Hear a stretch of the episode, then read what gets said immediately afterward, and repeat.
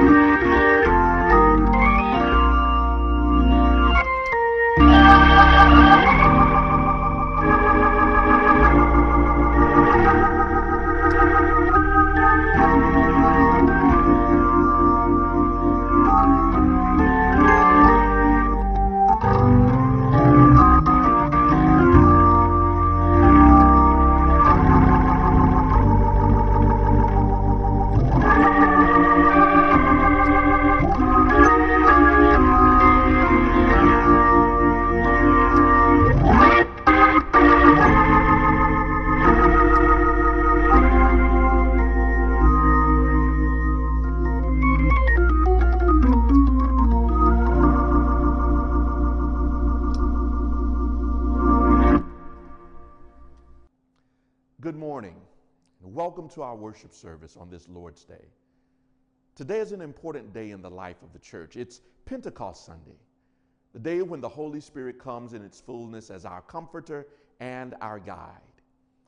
It is the coming of the Holy Spirit that empowers the early church to become bold witnesses the gospel of Jesus Christ and to experience the explosive growth of the church from a small band of believers to thousands upon thousands being saved in one setting. As exciting as Pentecost is to the birth and in the life of the church, we have come back here for a different reason. It's not life, but rather death that calls us back to this sacred space. This week, we reached a grim milestone of over 100,000 people in America dying to coronavirus.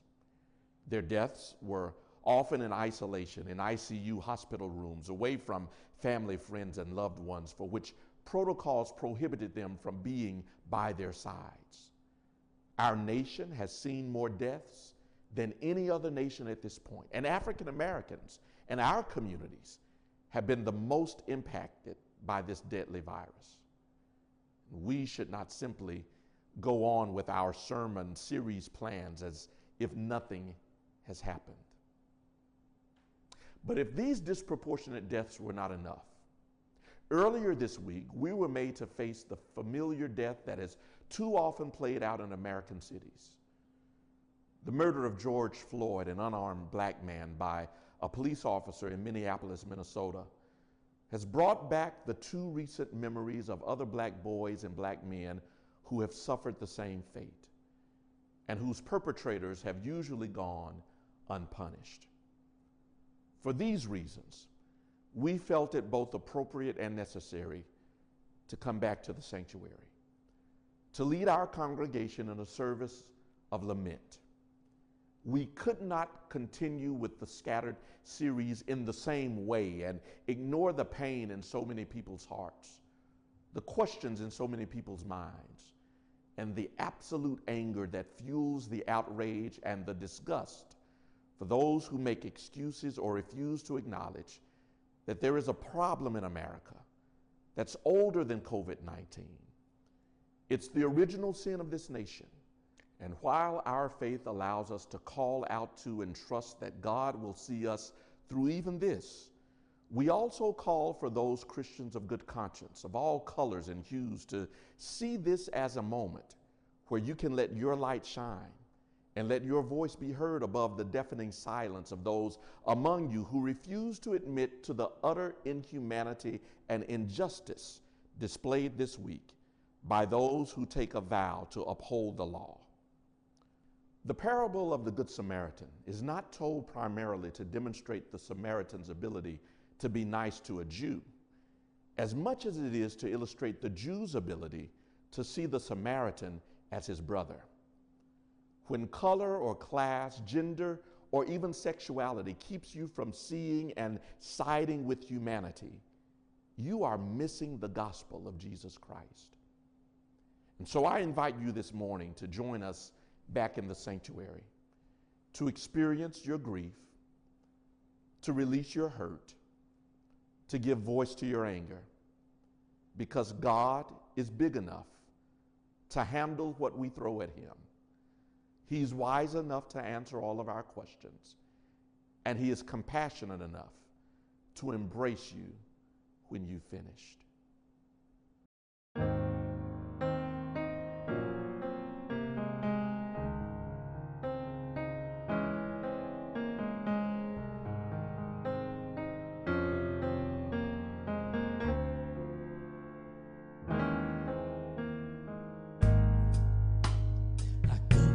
To fall asleep. There was so much on my mind, searching for that peace, the peace I could not find. And then I knelt down to pray, pray and help me, please. Then he said, You don't have to cry. I'll supply all your needs. Soon as I Stop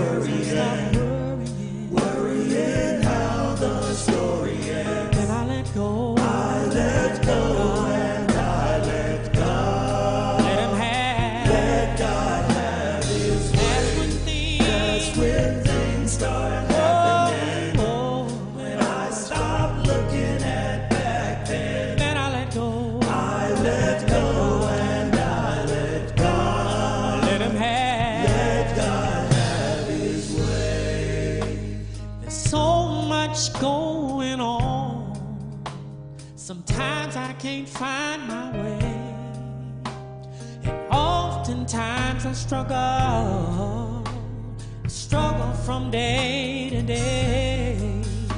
Had to realize it's not my battle. It's not my battle to fight.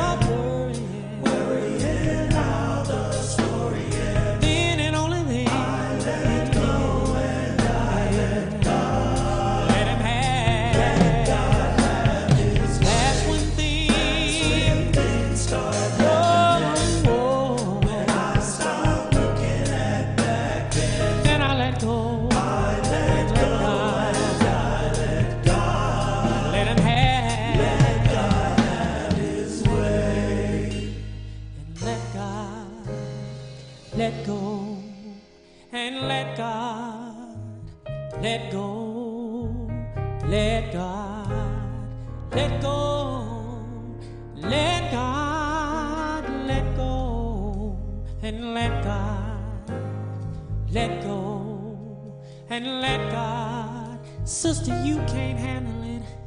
Just let God. And let go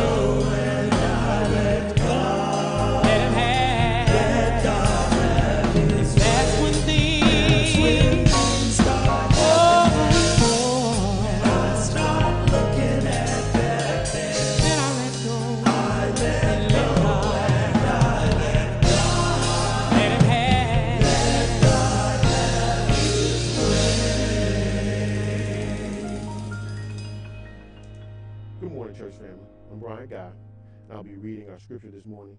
It comes from the 43rd book of Psalms, and it reads as follows Judge me, O God, and plead my cause against an ungodly nation. O deliver me from the deceitful and unjust man. For thou art the God of my strength. Why dost thou cast me off? Why go I mourning because of the oppression of the enemy? O send out thy light and thy truth. Let them lead me. Let them bring me unto thy holy hill and to thy tabernacles. Then will I go unto the altar of God, unto God my exceeding joy. Yea, upon the harp will I praise thee, O God, my God. Why art thou cast down, O my soul? And why art thou disquieted within me? Hope in God, for I shall yet praise him, who is the health of my countenance and my God.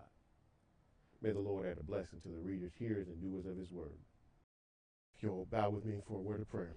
Lord, we thank you for this day, Lord. We thank you for allowing us to see another another day, Lord. We, Lord, we, we pray for those that have been affected by this pandemic, Lord. We pray for those that have lost loved ones, Lord. We pray for those uh, who've lost loved ones to these senseless acts of violence, Lord. Lord, we pray for our state. We pray for our community. We pray for our city, Lord. We ask that uh, you touch the hearts of the leadership to remind them of who it is that they serve and who they were elected to serve. Lord, we pray for those uh, first responders that uh, on a daily basis subject themselves to the virus and, and dealing with whatever emergencies or needs of our needs of our community, Lord. Uh, Lord, we pray uh, for the sick and shut-in members as well. We pray for our church family. We pray for our pastor, Lord. We pray for um, this service. Lord, we pray for all of the auxiliaries. Lord, again, just want to ask a special blessing for those families that have lost a loved one and are mourning at this time, Lord. Uh, we thank you for these things, Lord, and all the blessings that you've blessed us with thus far. But we also thank you for everything that you've already done, what you're already going to do, Lord. We ask these things in Jesus' name. Amen. Even in our pain, we know that God still provides for our every need. And so we invite you now to give as God has so blessed and so prospered you. There's several ways that you can do that. We invite you to give through our app or through the number that's on your screen right now. You can text to that number to give. Always, you can stop by the office and leave your tithes and offerings with us, or you can mail it in. But however you choose to give, we simply ask that you do so with a cheerful heart.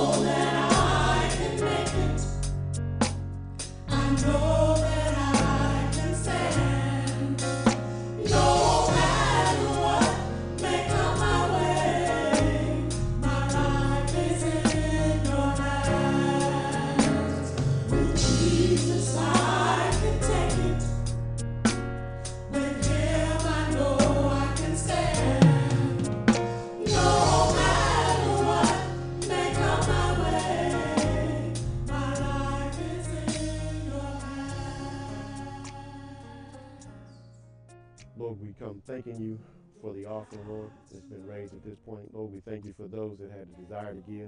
We thank you for those that gave and, and, and, those that, that were unable to. Lord, we pray that you bless this offering. May it be used in the furtherance of their kingdom and according to thy will, Lord. Again, we thank you for all these blessings. In Jesus' name, amen. Good morning, Cade Chapel. Just a quick announcement to let you know that VBS is coming soon.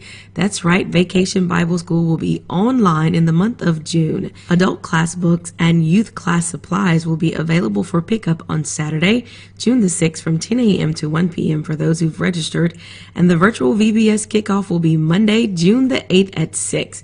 So please be sure to stop by the church on next Saturday and pick up your supplies to get ready for Vacation Bible School 2020.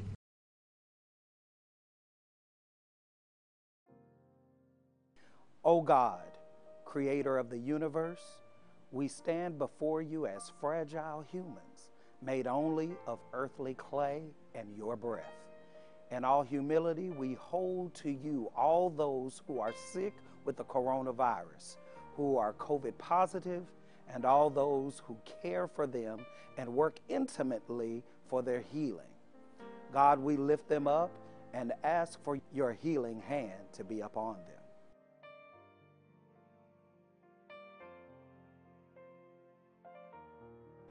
In all humility, we turn to our God today to honor those who have passed. We had no time, no space, no moment to mourn. In their final days, we are heartbroken that we were apart from those who were dying. May they forgive us and may we forgive ourselves. We claim in faith that we are born from God. We live for God and we return to God. We seek rest and hope in you.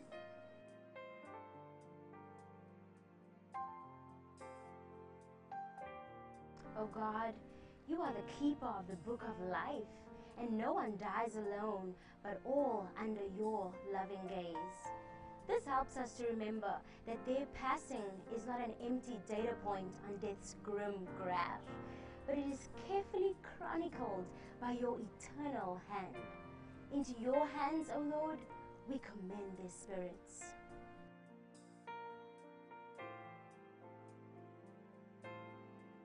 Give us the gift of weeping, O God, for tears of love are always holy.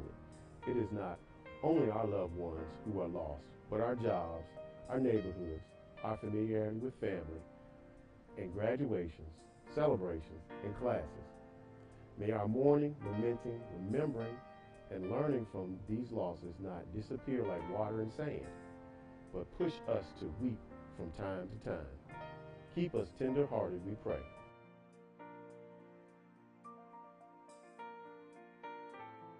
And now, as a nation, we are doubly troubled with the familiar monster of racism rearing its ugly face. Another unarmed black man is killed at the hands of those who vow to protect and serve.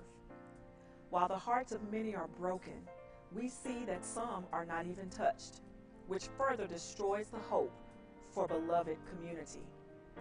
God, draw every American Christian into the values of courage, duty, honorable action, self sacrifice, generosity, neighborliness, responsibility, and mercy, which are the hallmarks of our faith. Give us courage to do right, to fight the right fight, to speak up, and to make our faith real in these challenging times. To those who have lost loved ones, we offer you comfort, not condolence, empathy, not sympathy. Let peace and good health prevail among all the nations. O God, and may it be so in our own families, communities, states, and land on this day and each day to come. We offer this prayer of lament in Jesus' name. Amen.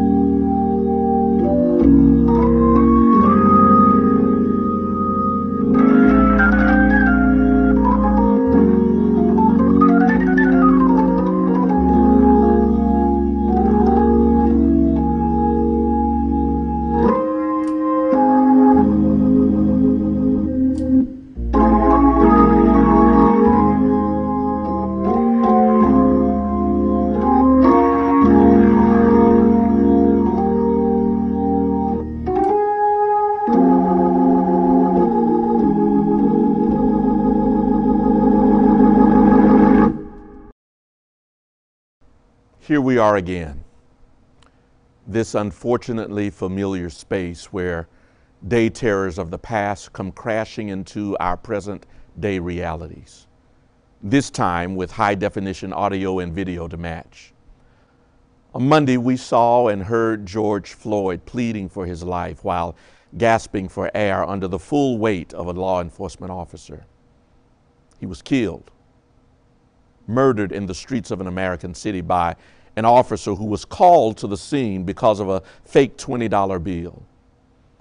Later, we saw and heard a white female make a 911 call to report that she was being attacked in Central Park by a black man who simply challenged her to follow the park rules and leash her dog. In Mississippi, we know all too well how such calls for help by white women can end for black men. And then on Friday, we awoke to the news that the officer in Columbus, Mississippi, involved in the shooting death of Ricky Ball was being acquitted of all charges by the Attorney General. These are just a few of the latest examples of why it is necessary to say Black Lives Matter. And this morning, I don't want to pretend with you like I have all of the answers, because I don't. I'm frustrated just like you are. My heart is heavy just like yours. In the midst of a world pandemic, trying to stay healthy and not contract a virus, here we have to deal with the silliness of racism, injustice, and the microaggressions and manipulations of white privilege. It's a lot to deal with. I was reading someone's post on Facebook this week, and they were venting about all of what's going on and the frustration of not wanting to get into a God bashing, but also not hearing or seeing any meaningful answers for why this keeps happening to a people who clearly love God and, and who clearly preach the gospel and, and who minister the words and the works of Christ in profoundly impactful ways. Why does this keep happening? Why do they keep doing this to us? Why does God keep allowing it to happen? It reminds me of a service that we had here a few years ago. It was a service of lament following the Alton Sterling and Philando Castile murders, followed by the Dallas police uh, shootings. And in that service, we had an open mic period where I invited people to voice their questions, their concerns, their hurts, and their brokenness. And in that moment, I remember a young woman, a young adult, sitting in the balcony. She got the mic with a trembling voice and tears rolling down her cheeks. She asked this question Why do they hate us so much? What did we do that makes them hate us so much? I wish I could answer that question. But I heard a dialogue this week between a black pastor in Chicago, Charlie Dates, and a white female evangelical writer, Beth Moore. His question to her was very similar. He said, quote, what is white America's problem with black people? End of quote. And her answer was probably one of the most honest I've heard. She said, quote, power, pride, and deeply ingrained prejudice and belief of superiority. She continued, I think there are many who, who, to the marrow of our bone, who do not believe that all people are equal. They will swear to it and claim it, but if you hook them up to a lie detector, we would fail miserably because we simply don't believe it. End of quote. Now, that might be for a lot of people a reason to give up. But when I look at the scripture, I become hopeful in the story that it tells in Acts chapter 8. You see, this Sunday, yes, it is Pentecost Sunday. And you remember what happens on Pentecost. The Holy Spirit comes and the church is born. Peter and the other apostles are preaching the gospel of Jesus Christ, and, and the Lord is adding daily to the church such as should be saved. Thousands upon thousands of people. It's explosive, expansive growth. So much so that the apostles find themselves in the position of being charged with practicing prejudice. Yeah. The Greek widows make charges against the apostles saying that when it comes to distributing goods and benevolence that they tend to the needs of the Hebrew widows before the needs of the Greek widows. There is this charge, even in the early church, that people are not being seen or being treated as equal. There is this charge that even those men who had walked with Jesus have not been completely erased of their cultural prejudice and their cultural bias in giving of aid and the sharing of resources. And so the apostles enlist the help of some new believers who would be charged with the service of the common table. Among them are two men named Stephen, the other named Philip. Stephen takes off in ministry. He's a bold preacher, ministers the gospel with great courage. He, he, he is fearless in the preaching of the word. He speaks with clarity and power, and, and he does not cower under the pressure of those who wanted to silence him. So much so that after he finishes preaching in Acts chapter 7, the chapter ends with Stephen being stoned to death. He's murdered. He's killed in broad daylight. And the text says that while they were stoning him, that he looked up to heaven and said, Lord Jesus, receive my spirit. While they were killing him, he was crying out to God. And it's from this murder, this martyr's death, that we see the church scattered. The text says, when it begins in chapter 8, that Saul, later Paul, was consenting unto his death. The early church scatters abroad throughout the regions of Judea and Samaria, and it is from the stoning of Stephen, this bold and courageous preacher, that the church is scattered into the uttermost parts of the region. It's interesting to note that Christianity Today published that George Floyd was actually very much involved in Christian ministry before moving to Minneapolis. He was known in Houston's third ward as, as, as Big Floyd, one who shared the gospel and worked with local urban ministries to help turn young people to Christ. Could it be that we have a moment in our own time that this killing does something to the Christian community? A community that, that oftentimes is, is divided among racial and political lines, a, a community that oftentimes fights within our own circles to advance one group over another. Stephen was stoned to death, and from the stoning, God did something astonishing. Really? That's all that I have for you today. That God somehow is able to take bad things and do something big with them. Stephen is killed. That's a bad thing. The church suffers persecution from Saul. That's a bad thing. But in the end, the apostles and Philip are scattered and preach the gospel everywhere they go. So much so that the Bible says in verse 6 the people were with one accord, gave heed unto those things which Philip spoke, hearing and seeing the miracles which he did. Verse 7 For unclean spirits crying with a loud voice came out of many that were possessed with them, and many taken with palsies and that were lame were healed, and there was great joy in that city. Listen, I don't have all the answers, but I do believe that if God could use the murder of Stephen, he could somehow use the murder of George and those who have been murdered before him to do something big in our nation, something big in criminal justice reform something big in policing practices and protocols, something big in the body of Christ, such that we are finally seeing ourselves and dealing with our own issues and isms and, and finally see the humanity of others before we see anything else. Something big that allows us to believe to the marrow of our bones that we are all created by God and that as possessors of His image, we have the responsibility to honor and to respect each other as fellow human beings.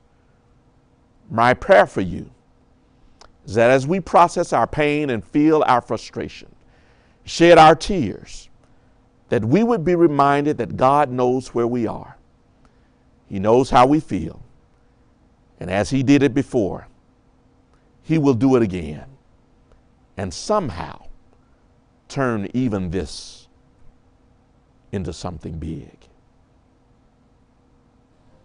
There's so much hurt, so much pain, so much frustration in our hearts. The good news this morning is that God knows our heart. He knows how we feel, and we can trust Him with all of it.